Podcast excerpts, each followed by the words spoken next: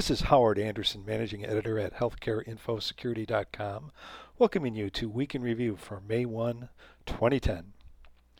After repeated delays in the enforcement of the F T C's Red Flags Rule, many are still skeptical that the June first deadline for enforcement in healthcare will actually stick.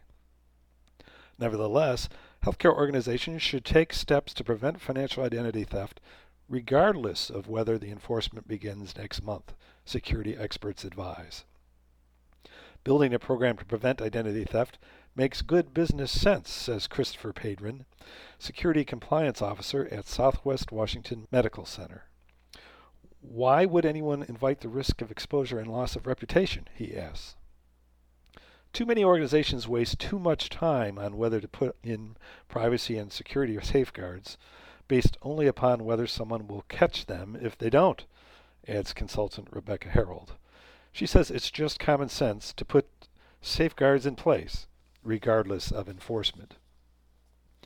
In this week's featured blog, I note that federal regulators soon will fix one of the problems with the official tally of major healthcare breaches.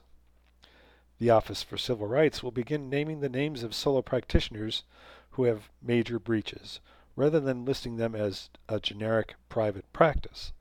And that's only fair given that all other organizations, large and small, are listed by name.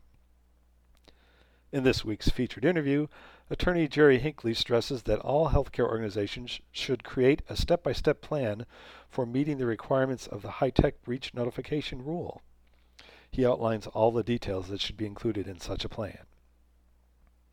Also in the news this week, a former U C L A healthcare system surgeon has been sentenced to four months in prison after admitting he illegally read private electronic medical records of celebrities and others. It's believed to be the first prison sentence for a HIPAA violation. And in other HIPAA-related news, federal regulators announced they will issue proposed rules this month to modify the HIPAA privacy, security, and enforcement rules.